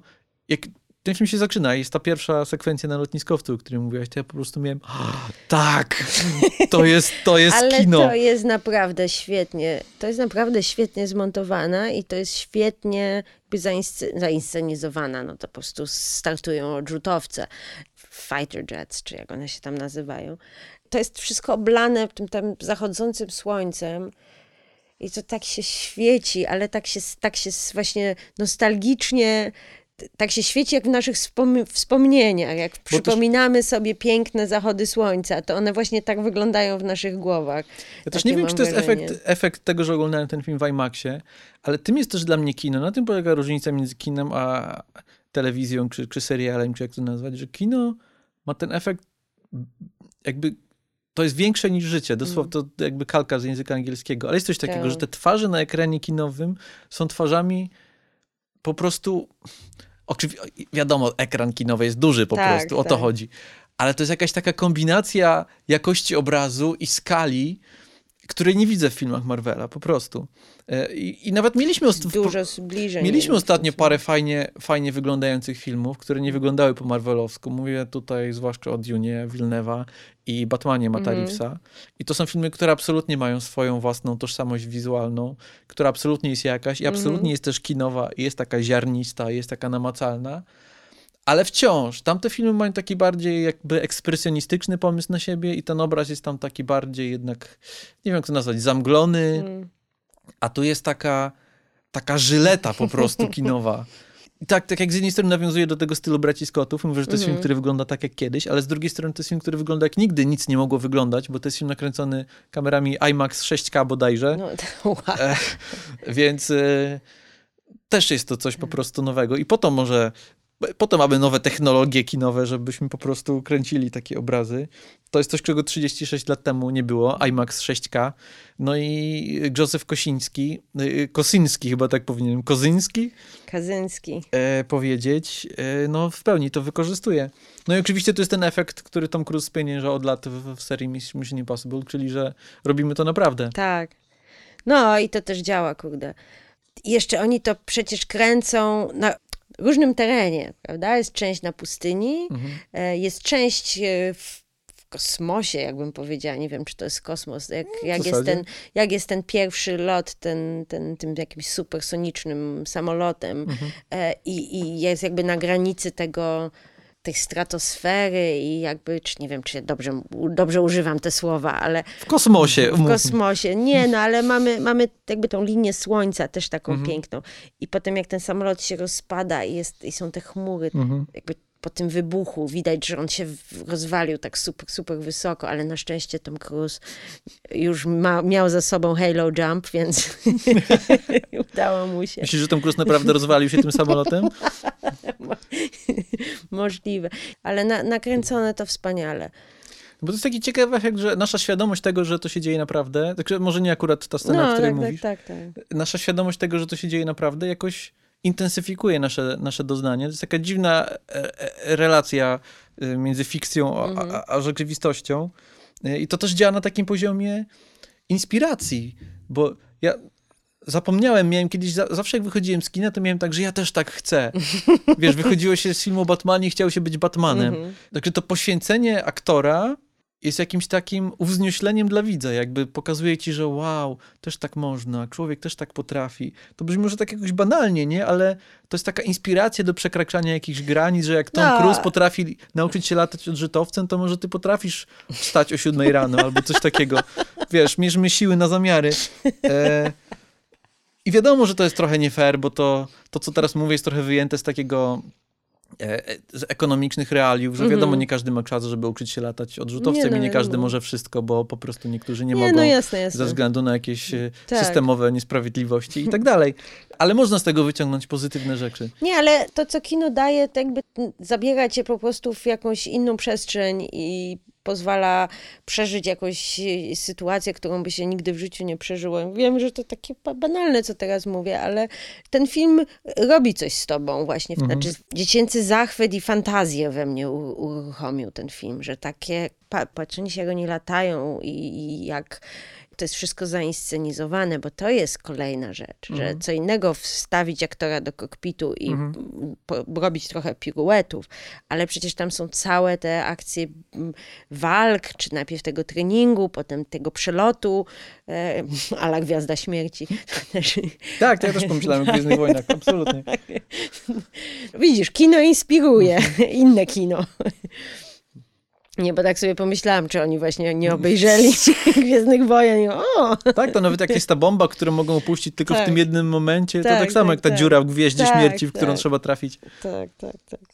No jest to śmieszne. W zasadzie nawet Maverick mówi do Gusa, tak jak y, Luke mówi do Obi-Wana, No. latając. A, tak. No, Gus mów do mnie. tak, o. Ale właśnie to jest coś, to jest coś, o czym się często nie myśli. Mhm. To, chociaż to już chyba w tym podcaście powtarzamy to w kółko, No pewnie że tak. sceny akcji to nie jest tylko, to nie są tylko efekty specjalne, Mhm. to nie jest tylko komputery i wybuchy i tak dalej, tylko to najpierw trzeba wymyślić i napisać, już nie mówiąc o tym, że trzeba to opowiedzieć, Tak. zainscenizować, ale no na tym też polega to rzemiosło i na tym Mhm. polega też ta technika i tutaj to jest idealnie przeprowadzone, ale do, scenariusza jeszcze może za chwilę bym przeszedł, bo teraz Mhm. skoro mówimy o tym aspekcie, że to się dzieje naprawdę, że oni naprawdę latają samolotami, to jest jeszcze drugi taki aspekt naprawdę, tutaj Mhm. robię cudzysłów, aspekt naprawdę, czyli ten taki aspekt meta, że Tom No. Cruise gra tutaj y, y, Mavericka, ale Tak. Tom Cruise gra tu też Toma Cruza, Tak. który walczy o swoje dziedzictwo i walczy o przyszłość kina. No trochę tak. I Ed Harris, e, który... Ed Harris w roli Netflixa Ed Harris, albo MCU. albo MCU. Tak, tak, czyli pułkownika od dronów, e, co zresztą się okazuje, że jakby obecnie na wojnie w Ukrainie to drony są bardzo potrzebne, Hmm. ale może Maverick e, też byłby potrzebny. Em, Chodzi o, o to, że Ed Harris mówi coś takiego, jakby wiesz, że jesteś odchodzącym Mhm. co zresztą też śmieszne, że to Ed Harris, który też jest w pewnym sensie Mhm. jakby legendą kina i mówi właśnie, że jesteś odchodzącym gatunkiem, czy tam jakoś tak to mówi, a na co Tom Cruise odpowiada, wiem, ale nie dzisiaj. Mhm. I, I tak myślisz sobie, jasne, nie dzisiaj, dlatego siedzę tutaj w tym kinie i oglądam teraz, jak dzisiaj właśnie Tom Cruise będzie, zabierze mnie na przejażdżkę. Ale to też, to jest trochę narcystyczne, bo jest to Tom Cruise. Tom Cruise ma taką silnie narcystyczną y, y, żyłkę w sobie, ale jakby to jest też walka o jakieś takie wartości i czujesz, że to jest trochę ten idealizm, o którym wcześniej mówiłem, że idealizm, że możesz robić takie rzeczy, ale też idealizm, że jakby chcesz walczyć o dobro w tym świecie Tak. i myślisz sobie, że ci prawdziwi piloci i to prawdziwe kino i taśma filmowa IMAX 6K, to jest to dobro właśnie. I to nie jest tylko tak, że Tom Cruise tutaj tylko myśli o sobie i rozpycha się łokciami i on będzie teraz już kręcił tylko filmy o Tomie Cruzie. Tak jak ja się śmiałem, że to się powinno nazywać nie, nie Top Gun Maverick, tylko Top Gun Tom Cruise po prostu. To byłoby bardziej zgodne z tym, o czym jest ten film. E, No bo faktycznie Tom Cruise od jakiegoś czasu, no Fallout, to już też o tym rozmawialiśmy, tak. że Fallout już jest bardzo takim metafilmem. Tak, tak. No ale ten film jest jeszcze bardziej taki. O, Ale nie masz mu tego za złe. To absolutnie pracuje też na tych wszystkich poziomach. Bo my chcemy tego Chcemy. ostatniego przelotu Chcemy, po jasne. prostu. I chcemy być zaczarowani w ten sposób. No. Tym bardziej, że to, jest, to też fajnie pracuje z tym, że Maverick nie jest tutaj Bogiem. Mhm. On jest właśnie fajnie uziemiony, nomen omen, w tym filmie. E, że ten film trochę działa jako taka krytyka e, postaci Mavericka. I to jest Mhm. trochę element tej zdrowej relacji z przeszłością, o której mówimy. Że ten Mhm. film nie jest taki nostalgiczny do wyżygania po prostu. Bo tutaj ten Maverick okazuje się być taki bardzo w pewnym sensie nieludzki, bo potrafi Mhm. latać tym samolotem jak nikt, ale się okazuje, że to jest jedyna rzecz, którą tak naprawdę potrafi Tak. robić aż tak dobrze, że on jest jakimś takim aspołecznym typem, który zupełnie nie umie w ludzi i fajne są te powtarzające się sceny tego, że jakiś przełożony tutaj Na niego krzyczy. tutaj na niego krzyczy, a on zupełnie nie potrafi wyczuć, kiedy nie może czegoś powiedzieć, Tak. kiedy jak coś powie, to będzie fopa. Tak, E, I tak. to bardzo, bardzo fajnie Może działa. to też jest Tom Cruise, który nie umie ludzi i tylko potrafi jedną rzecz, czyli No właśnie, też o tak o tym myślę. Ja nie wiem, czy chyba rozmawialiśmy ostatnio o tym jego, ja narzekałem na to Mhm. jego, ten jego masterclass w Cannes, Mhm, gdzie tak. byłem absolutnie zdziwiony, że Tom Cruise e, w kółko mówił to samo Mhm. i wypadło to w jakiś taki bardzo, jakoś tak bardzo niezręcznie to Mhm. wypadło. E, I byłem zdziwiony tym, że Tom Cruise, czyli urodzony entertainer, nie, Nie- zrobił po prostu spektaklu. Mhm. Ale może faktycznie to jest to, że Tom Cruise, Tom Cruise lepiej się wspina i Niż lata mówi. odrzutowcem niż mówi. Możliwe, no. Natomiast e, Tom Cruise też świetnie gra. Jest tutaj parę bardzo wzruszających scen i momentów i on potrafi, on potrafi dowieść. Mhm. Co jest fajne też, że to też nie jest aktor. Ja, ja naprawdę go bardzo szanuję jako aktora i naprawdę uważam, że e, tutaj w mówi się Łukasz Muszyński apelował o Oscara dla Toma Cruza za wspinanie się i Może- dyndanie z różnych rzeczy. przesada. Ale nie, no jakby... Znaczy, to jest super aktor, ale tak, Oscar za to znaczy, wspinanie za, to- Mhm. to, za to nie, ale za jego po prostu grę dramatyczną, czy, czy nawet komediową.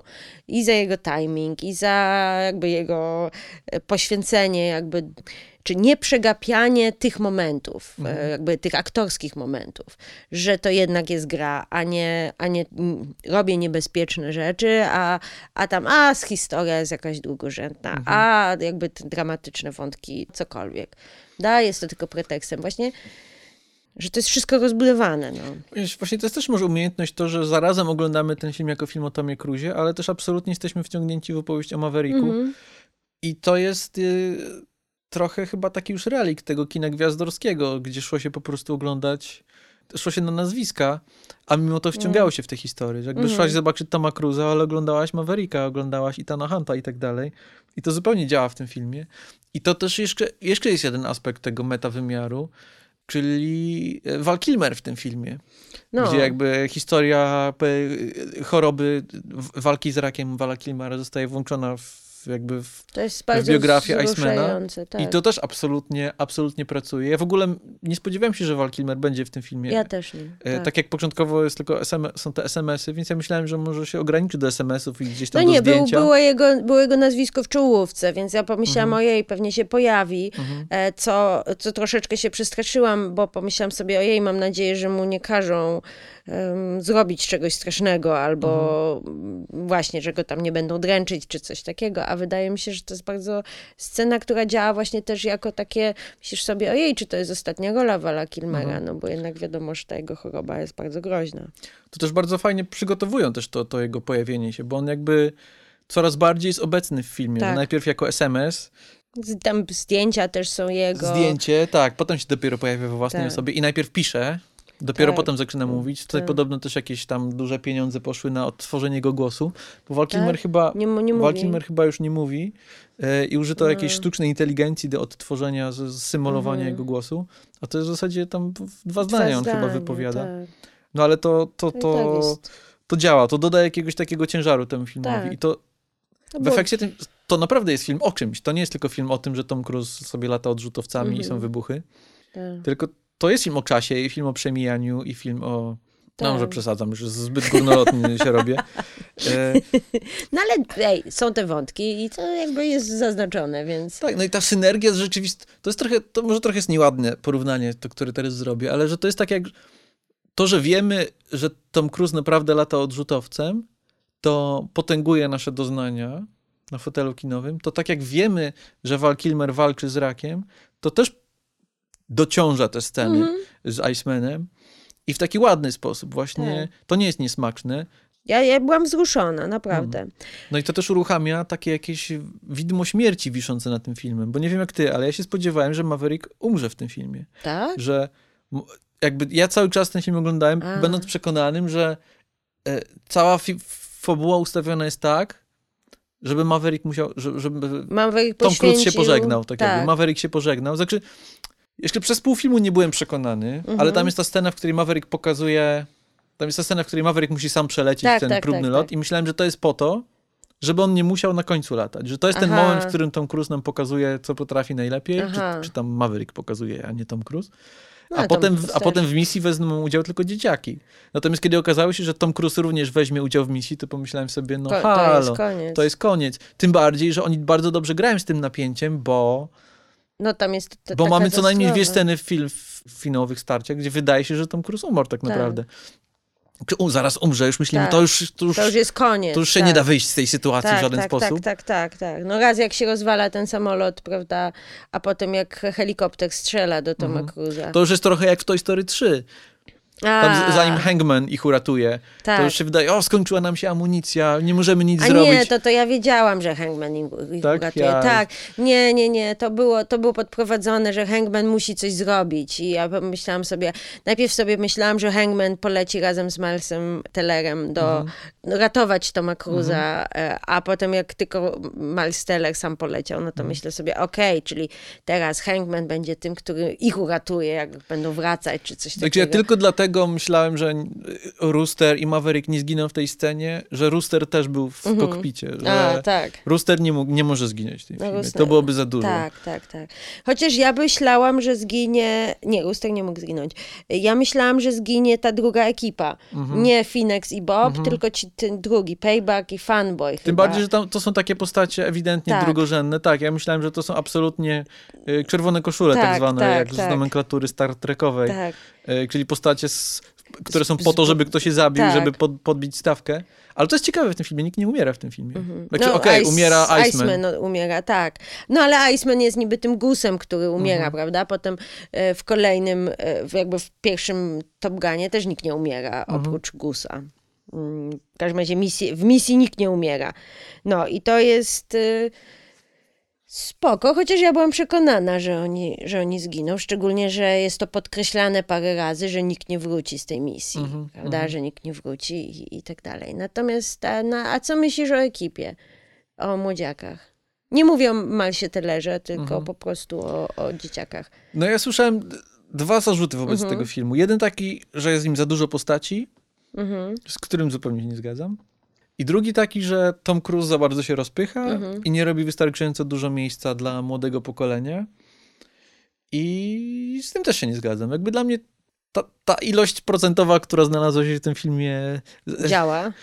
absolutnie to działa. No bo jest tak, w zasadzie mamy, nie wiem, czekaj, głównych postaci, trzy główne postacie. Mamy Mavericka, mamy Penny i, i Roostera. Mhm. Potem mamy taki pierwszy front dzieciaków, czyli nie wiem, Hangman, Phoenix. Phoenix i Bob bodajże tak, się nazywa, tak? A potem mamy w zasadzie Całą tło. resztę, tak. I to, to jest wystarczająco. Jakby między Mhm. tymi trzema postaciami dzieje się konflikt. Jeszcze John Hamm jest okej, Mhm. e, jako taki No tak, antagonista. tak, tak, tak. ale- Między tymi postaciami dzieje się konflikt. Drugi rząd robi Tło, koloryt, tak. tło. No a reszta po prostu jest, żeby pokazać, że to jest jakiś świat przedstawiony Tak. gęsty. Więc dla mnie to, Mhm. to absolutnie działa. Tak, tak. Nie, no ja tak się zastanawiałam, czy ta grupa nie jest jakaś taka mało skonsolidowana, w tym sensie, że czy, czy fajniej by było pokazać jakoś więcej interakcji między nimi. Mhm. Że jednak w pierwszym Top Gunie było jednak bardzo dużo jakby nacisku na te interakcje między tymi Mhm. bohaterami, tymi właśnie dzieciakami. Mhm. A tutaj jest to takie, no do, oczywiście jest obowiązkowa scena e, Gry. gry na plaży Mhm. bez koszulek, która jest bardzo ładnie sfilmowana, e, która po prostu też jest jakby. Myślisz sobie, o come on, this is ridiculous, jak Tom Cruise wygląda, jest tak samo umieśniony jak ci 20 czy 30-letni y, ch- ch- chłopcy. Więc tak myślisz, ach, naprawdę, Tom Cruise, ubierz koszulkę, proszę cię, nie zawstydzaj wszystkich. Ale jest to, jest to urocze i to niby właśnie ty, ty, ty Maverick tam tłumaczy, że to jest po to, żeby budować grupę, żeby budować zespół, ale wydaje mi się, że jeszcze chętnie bym miała jedną jakąś scenę, gdzie Mhm. oni coś robią razem, albo mają jakąś scenę w barze, albo coś takiego. Natomiast tak sobie myślę, bo to, tą samą refleksję miałam przy Mission Impossible y, i przy postaci Jeremiego Renera, Mhm. że kurde Tom Cruise jest tak charyzmatyczny, że tam nie ma nikogo, który by, kto by się z nim ró- równał, jeżeli chodzi o charyzmę. Że Jeremy Renner z całą moją sympatią do niego, to nie jest ktoś, kto w ogóle... Kto, ktoś, kto może być drugoplanową postacią przy Tomie Cruzie. I tak samo tutaj. Ja lubię Milesa Tellera. Uważam, że on jest bardzo zdolnym aktorem. Ten chłopak nie ma na tyle charyzmy, że, że No jedyna żeby... postać, która tutaj na ekranie zagraża Tomowi Cruise'owi, to jest chyba Ed Harris. Jeśli tak. już. O, tak, tak, tak. Ale tak. to jest też absolutnie wykorzystane tak, jak Tak. należy. I, Tak. I w- jakby w fabule jest wytłumaczone, czemu Tak. nie ma go dalej. Jakby zagrożenie Eda Harrisa zostaje odsunięte na Tak. przyszłość. Może w Mavericku 3 powróci, w Mm. Top Gun 3. w Top Gun 3. No tak, ale to jest to, jest to że rzeczywiście jak się pojawia Ed Harris, to on ma taki screen presence, jak to się mówi, że on ma taką obecność, taki, taki, taki ciężar i, i no przecież to jest w ogóle, to jest w ogóle wygrane, no jak, jak startuje ten samolot i Ed Harris stoi i niewzruszony pod jakby, Tam ta budka niemalże się przewraca, a Ed Harris wciąż Ed, stoi. Tak, Ed Harris stoi i, i to też jest świetne wprowadzenie Aha, postaci, jasne. jakby, jasne. I Jo- John Hamm jest bardzo fajnym, takim spiętym, przełożonym. Mhm. Bardzo mi się podoba ta postać, e, że chętnie bym więcej też jakoś dostała scen e, między nimi, bo tutaj, Znaczy, o tutaj tyle- jest fajna dyma- O dynamika. tyle ci przyznam w zasadzie rację, teraz sobie myślę, że jest coś takiego w tym filmie, że w każdym z tych wątków można by dodać jak, jakieś takie małe coś. W każdym. Tak. I w relacji z Johnem Hammem, i w relacji z Penny, i w relacji z Roosterem, Mhm. i nawet może z Hangmanem, czy tam między dzie dzieciakami. I to byłoby coś, na czym film by pewnie zyskał, ale to nie jest tak, że kiedy tego nie, ma, to ten film nie działa. Nie, oczywiście. Traci. Ja absolutnie tego nie No, mówię. no, no. Wiesz, to jest tak jak, że, że, że po prostu są rzeczy, które Mhm.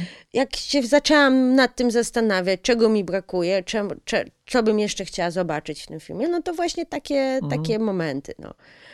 I Miles Teller, no już to już też mówiłam, mówi się, że jakby sorry, ale jego wąsy jakby nie. Da. Że Anthony Edwards, który miał też wąsy, e, on miał epickie wąsy, on miał dobre wąsy.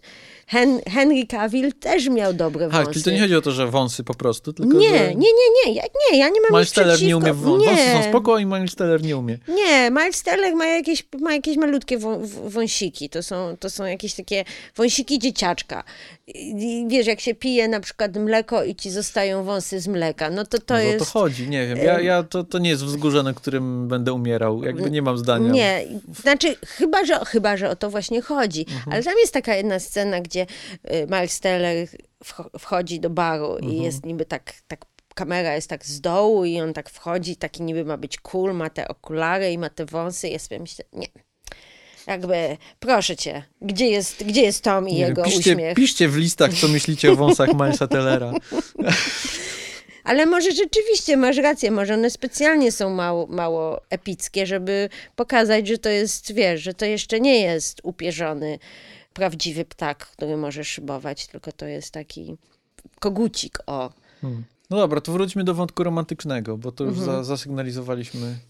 Ja, Mhm. No. ja powiem ci tak, że ja oglądając ten film sobie pomyślałem, znaczy myślałem, że tutaj chyba czegoś brakuje najbardziej, ale jak tak myślę o tym filmie po obejrzeniu, to, to, to nie mam problemu z tym wątkiem. Znaczy on jest wystarczająco ciekawy, jest wystarczająco dużo ciekawych rzeczy. Znaczy po pierwsze ten wątek jest funkcjonalny w takim sensie, że on też podbija stawkę, że Maverick tak, ma tak, coś do tak, stracenia Absolutnie. on jakoś też opowiada o tej relacji z przeszłością, bo ta, ta Penny jest w ogóle postacią wspomnianą w pierwszym filmie. Tak? Tak, Nie, y, jest nie ta scena, w której... Meg Ryan. Nie, nie, nie, to jest zupełnie... To jest ta scena, w której James Tolkien, tak się nazywa ten aktor, y, dogaduje Gusowi i Maverickowi i wypomina mu, czy to Gus mu wypomina, że miał romans z córką admirała, Penny Aha, Benjamin. I to jest a, właśnie, i to to jest jest właśnie ta. Penny, tak. A, okej. Więc to jest nawet Aha. element nostalgii, można powiedzieć. A to nie zała... To jest postać z, z loru, że tak Mhm. powiem, z uniwersum Top Gun. E, więc to jest samo w sobie też ciekawe. No. No i mamy, to jest coś, to jest chyba rzadkość w kinie, mamy e, par, dwójkę ludzi po pięćdziesiątce, którzy No to flirtują, tak, żeśmy mówili, zakochują się, tak. uprawiają seks. Też ciekawa jest ta wizja seksu w porównaniu do pierwszego filmu, gdzie mieliśmy tę taką szmirowatą trochę taką scenę. No ale to, była lata, były lata 80. To No był tak. seks z lat 80., No gdzie po prostu zawsze musiał być seks i zawsze musiało być dużo języczka.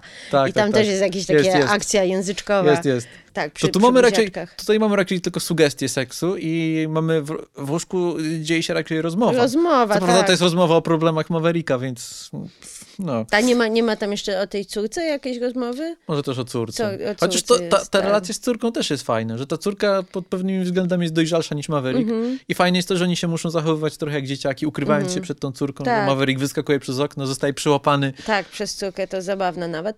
To znaczy wątek z córką mi się bardzo podobał.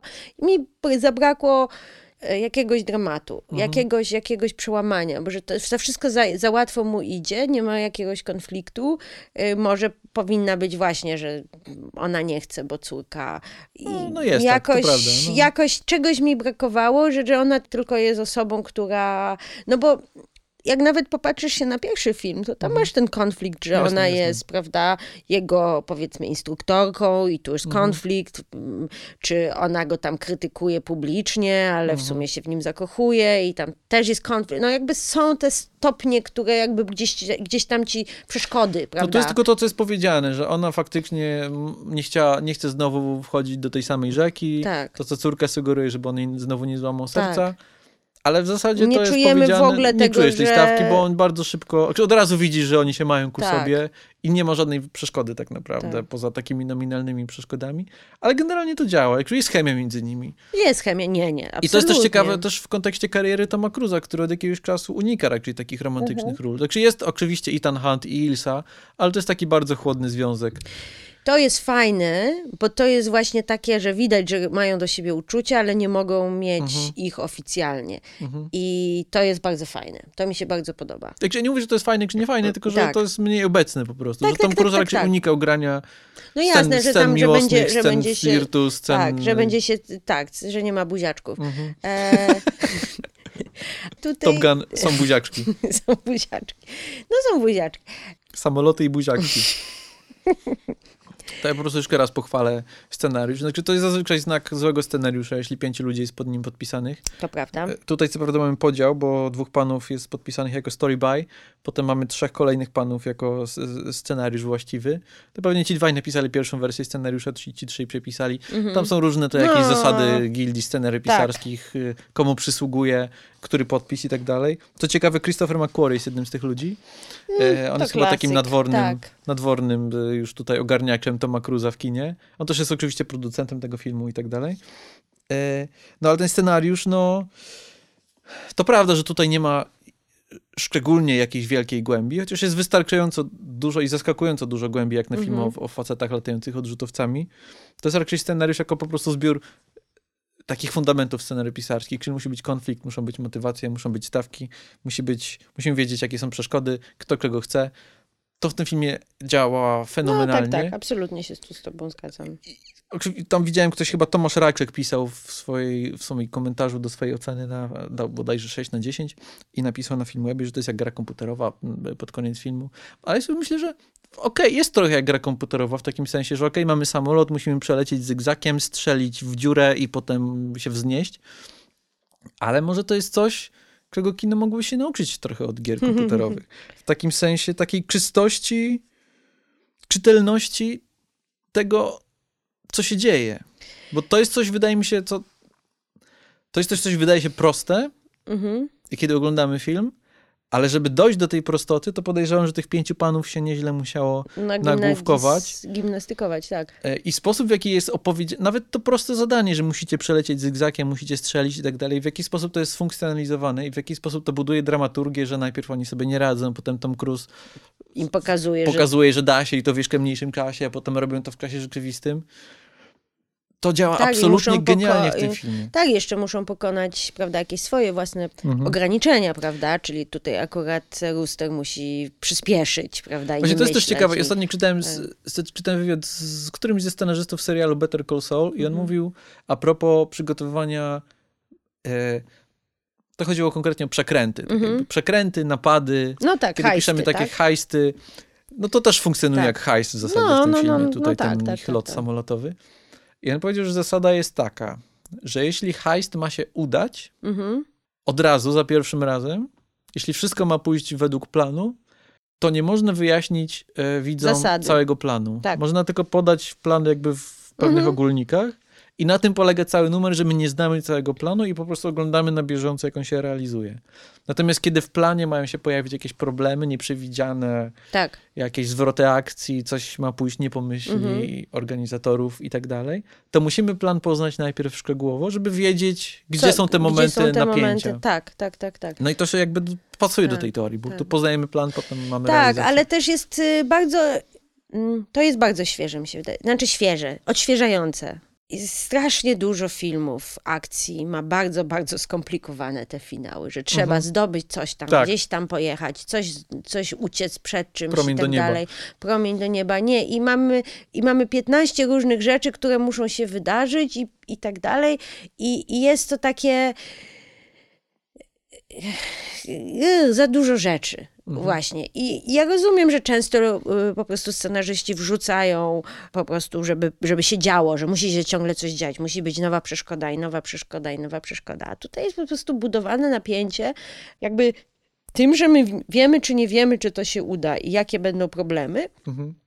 Nie czułam jakiegoś natłoku informacji, czy jakiegoś natłoku jakby bodźców też. A, a mimo to, to, to ten, ten przelot tym kanionem jest bardzo, bardzo Nawet ten pierwszy przelot, ten tak. próbny, kiedy Tom Cruise leci, Tak. kiedy wiesz po prostu z, ze swojej znajomości Tak. konwencji filmowych, wiesz, że mu się uda tym Tak. razem. To wciąż oglądasz to po prostu jak... Tak, i ty widzisz, jak oni, mu, jak oni Mhm. oglądają na szpilkach. To też ci działa, nie wiem. Jakby strasznie dobrze zadziałały te ujęcia tych rakiet, tych wyrzutni rakietowych. Mhm. Że oni wlatują do tego kanionu i widzą te wyrzutnie rakietowe, które się nie ruszają. Mhm. Prawda? I, i, I widać ich taki strach na, na twarzach Mhm. bohaterów, że jakby, o kurde, to jest naprawdę, to nie jest próba, y, prawda? Można, można absolutnie dostać się taką rakietą. Mhm. Prostymi środkami było zrobione, a zadziałało. To jest też fajnie, skoro już tutaj uruchomiłem kontekst gier komputerowych, to Mhm. fajnie jest wykorzystane coś, co nazwałbym rundą bonusową. A, Że- Jest przygotowana ta główna misja i jakby spodziewałem się, że Tak. to będzie ta misja, po czym jakby Tom Cruise się rozbija i No. mamy jakby coś, czego w ogóle nie przewidzieliśmy. Takiego czyli- scenariusza, że oni się czyli- rozbiją, będą musieli gdzieś biegać po śniegu. tak, no czyli takie klasyczne, klasyczne kłopoty, prawda? Mhm. Miało być pięknie, ale poszło coś nie tak. Tak, ale prawda? to jest coś, absolutnie nie spodziewałem się czegoś takiego w, w, A. tym filmie, w tym O, na miejscu. serio? O. Tam jest też bardzo fajnie wygrana ta scena, że Miles zamyka oczy, że to Tom Cruise zamyka Mhm. oczy, jest takie wyciemnienie i myślisz, że może właśnie to jest koniec, umarł. Mhm. Ja przez chwilę nawet myślałem, że może film się skończył. O, Przesadzam, ale to była sekunda. to była sekunda. Nie, Oczywiście, no, oczywiście tak. gdybym chciał się tak złośliwie czepiać scenariusza, to to jest chyba największe nieprawdopodobieństwo w tym filmie, że oni wylądowali gdzieś, No, gdzie byliby w stanie no, po tak. prostu dobiec do tego pasa No startowego. tak, no tak, no tak. No i że Ale w ogóle to wystartowali, że ten samolot działał, że była benzyna w tym samolocie, To już mi- I tak dalej. w to jestem w stanie To uwierzyć. jesteś w stanie uwierzyć, Tak. tak. tak. Ale też mi się podobało to, to, to śmieszne, jak on tam się próbuje komunikować z tymi powiedzmy Rosjanami, czy nie wiadomo kim, kim oni są. Właśnie to jest ciekawe też. Kim oni są? anonimowy przeciw... Ale to mówię, to jest jakby podtrzymanie tej tradycji Mm. chyba oryginału. Nie wiem, czy wtedy zimna wojna może już po prostu na, na tyle wygasała, że nie chcieli de- denerwować. No, no był 81, co ty? Szósty. Szósty, a, no to no okej. Nie, nie, nie no wiem, z czego to też, wynikało Też, też była zimna wojna. E, jeszcze, jak najbardziej. Pewnie dlatego, że im się wydawało, że jak dadzą czerwoną gwiazdę, to wszyscy będą wiedzieć, że to Rosjanie. Możliwe. Tutaj e, jest też równie fake e, logo e, na tych samolotach wroga, taki orzeł powiedzmy. może troszeczkę wyglądać jak orzeł Federacji Rosyjskiej, ale ja jeszcze mogłabym obstawiać, że to jest Iran też. Mm. E, Iran też ma góry. No więc y, ty, mo- może być e, cały e, szereg różnych dziwnych krajów To oczywiście uruchamia po raz kolejny tę dyskusję o tym, na ile można kręcić tutaj propagandowe filmy wojenne, czy to jest etyczne, czy to jest No, ładnie i tak dalej. Bo to jest ciekawe w tym filmie, na przykład w porównaniu do filmów Marvela, które też na pewno mają te kontrakty wojskowe, kiedy mamy na przykład postać Carol Danvers, która też jest przecież Mhm. pilotką i tak dalej. To mimo wszystko w filmach Marvela, mimo tego takiego militarnego jakiegoś tam ich podtekstu, to one zawsze taką dyskretną krytykę uruchamiają. Zwłaszcza w filmach z Kapitanem Mhm. Ameryką, który wydawałoby się jest najbardziej No. taką hiperpatriotyczną No tak, postacią. tak, tak. tak A on tak. zawsze, zawsze mu się nie podoba to, co ta Ameryka wyprawia, Mhm. y, zwłaszcza poza własnymi granicami. Tak. I zawsze mówi, nie o takę Amerykę walczyłem, y, parafrazując wiadomo kogo. E, to tutaj, tutaj nie ma w ogóle tego tematu. Mhm. To jest jednak film o tym, tu jest akcent na tę współpracę, komitywę, braterskość, ratowanie żyć, y, też różnorodność płciową, etniczną grupy. Tak. Pytanie, czy to jest taka fasada, Trochę którą tak. sprzedaje się nam jednak te zaciągi i znowu skoczą do 500%. No tak, też mi się wydaje, że jakby, no tak okej, no i fajnie jest, że jest ta Phoenix jako kobieta i że to jest w sumie spoko postać, ale to są postacie, które nie Ale są też chyba nie ma co się może nad tym... Nie, nie, nie, Znaczy, nie, to jest Dobrze jest być tego świadomym, że to Słuchaj, może tak być wykorzystane, powiedz- natomiast jest słuchaj, to kino do zabawy Tak, jak powiedziałeś, cztery postacie, które mają konflikty między sobą, a cała reszta Mhm. to jest tło. Ale e, co ja chciałam jeszcze powiedzieć o propagandzie, Mhm. no bo co robią Amerykanie? Wjeżdżają do, na terytorium obcego kraju i bombardują. Mhm. W każdym razie no, jest to w pewnym sensie jakaś inwazja i, jak się na to patrzy właśnie w, jakby przez pryzmat amerykańskiego imperializmu, no to to nie jest okej, Mhm. bo y, jak sobie przypomnisz pierwszy Top Gun, to oni, misja polegała na tym, że statek, okręt się popsuł Mhm. i wpłynął na wody międzynarodowe, czy na wody wroga, no w każdym razie to było Tam jest misja ratownicza mi, bardziej. misja ratownicza, prawda? A tutaj jest jakby misja, która jest ewidentnie atakiem. Ale wydaje mi się, że to po prostu chodzi o to, żeby, żeby się dobrze bawić, patrząc na samoloty, Mm. na ludzi w samolotach, a nie, a nie żeby tutaj rozkminiać jakikolwiek mm, geopolityczny problem. Tak, ale tak jak mówię, jakby dobrze jest być świadomym tego, jakie to może mieć Tak. implikacje, ale, No tak. ale jednak oglądamy to po to, żeby zobaczyć Toma Cruza. To może to jest dobry moment, skoro Dawaj. kończymy, bo, bo przeczytałem bardzo ciekawą interpretację Mhm. tego filmu. Ciekawe, co, co byś powiedziała na to. Tak. Bo tutaj mówiłem o tym, że się spodziewałem, że Tom Cruise umrze. Mhm. Mówiłem o tym całym tonie jakby meta-cruzowym Mhm. i o tej opowieści o przemijaniu. Bodajże na portalu Vulture przeczytałem. Mhm. Jest taki cały artykuł, w którym ktoś to tam argumentuje, że to jest film o tym, że Maverick umiera. A, Że Maverick w tym filmie umiera. w tym momencie...